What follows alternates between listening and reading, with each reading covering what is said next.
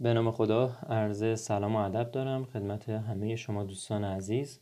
مجید آزرکیش هستم مربی و مشاور تحصیلی و مدیر آکادمی هدف پلاس. توی این voice قراره کامل در مورد خواب صحبت کنم اینکه چه خوابی داشته باشیم چه time ی بخوابیم و همه این نکاتی که برای خوابتون لازمه بدونید تا بتونید انرژی بیشتری از خواب دریافت کنید. خب نکته اصلی و مهمی که در مورد خواب وجود داره اینه که هم خوابتون باید کافی باشه و هم با کیفیت. کافی بودن خواب یعنی اینکه شما حتما باید هر شب بین 7 تا 8 ساعت بخوابید.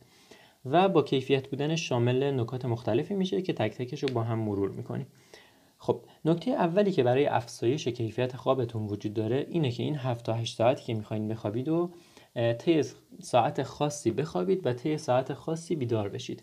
یعنی یه نفر به خودش میگه که من هر شب می‌خوام ساعت دوازده شب بخوابم و هر روز ساعت هفت صبح بیدار بشم. اینطوری هم هفت ساعت خوابیده و خواب کافی داشته و هم ساعت خاصش خواب خاص ساعت خوابیدنش خاصه و ساعت بیدار شدنش هم خاصه. و عملا این فاصله بینش هم ثابته دیگه و هر شب هم باید همین ساعت باشه. این عامل باعث میشه که کیفیت خوابتون افزایش خیلی خوبی داشته باشه. نکته بعدی که برای افزایش کیفیت خوابتون وجود داره اینه که فضای خوابیدنتون باید تاریک باشه.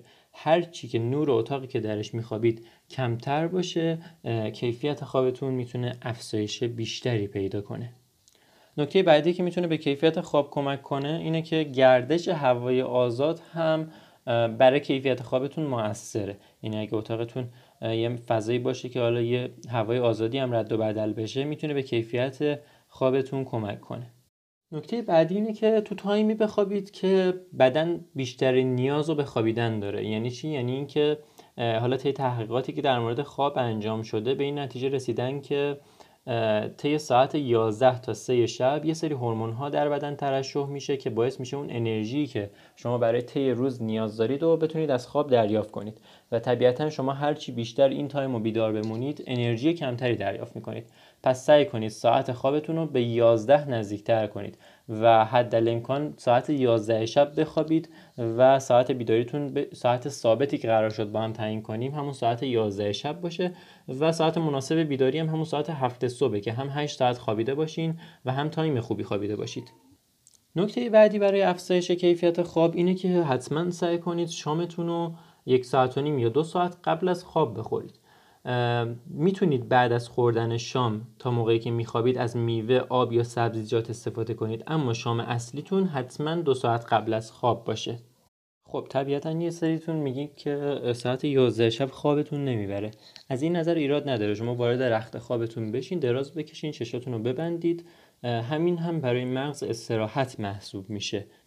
و طبیعتا اینکه عادت کنه بدنتون و ساعت بدنتون تغییر کنه و بتونید ساعت 11 شب بخوابید کار یه روز دو روز نیست و حداقل برای شکلگیری یه عادت حداقلش. باید 20 روز تمرین کنید. یعنی 20 روز یه ساعت خاص بخوابید یه تمرین و تکرار این کار رو داشته باشید تا در نهایت بتونه ساعت بدنتون طبق اون تنظیم بشه و همون ساعت بخوابید و ساعتی که حالا نیاز دارید بیدار بشید.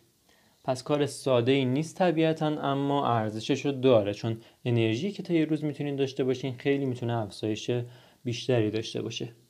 نکته دیگه که هستش بعضیا میگن که من میخوابم اما کلا صبح دیگه نمی‌تونم بیدار بشم. یعنی 8 ساعت هم رد می‌کنه و حدودا 9 10 ساعت میخوابم و بعدش تازه با حالا بیدار کردن توسط کسی یا کوک کردن چندین باره گوشی می‌تونم بیدار بشم یه نکته جالب در مورد خواب وجود داره اینه که یه تحقیقی انجام شده توسط دو تا از دانشمندا که در مورد خواب یه نکته یه نکته رو کشف کردن که خواب ما به بازه های زمانی 90 تا 120 دقیقه‌ای تقسیم میشه.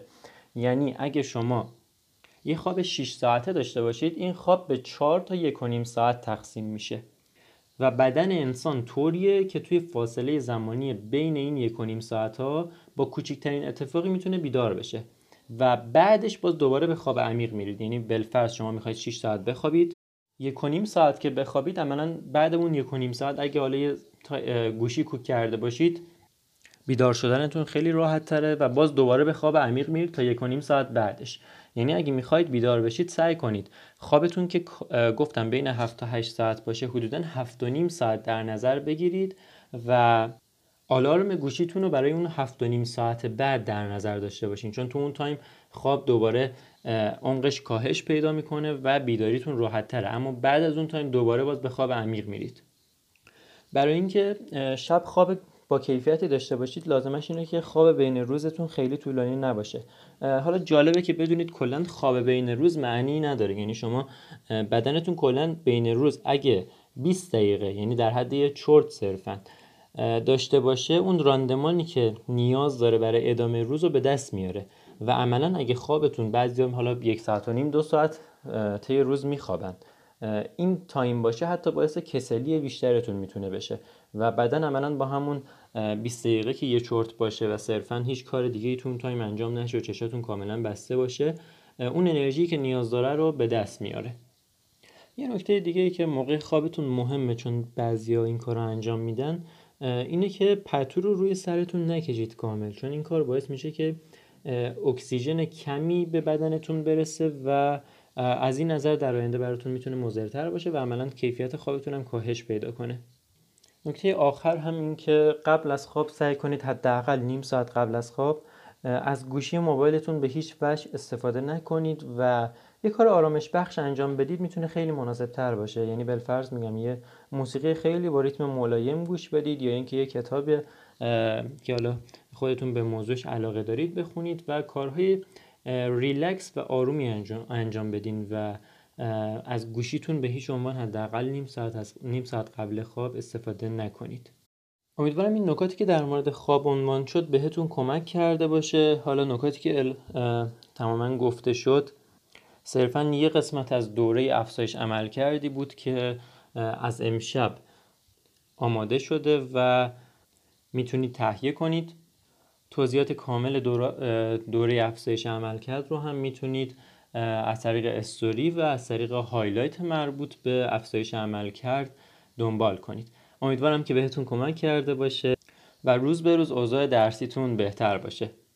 موفق باشید. خدا نگهدار.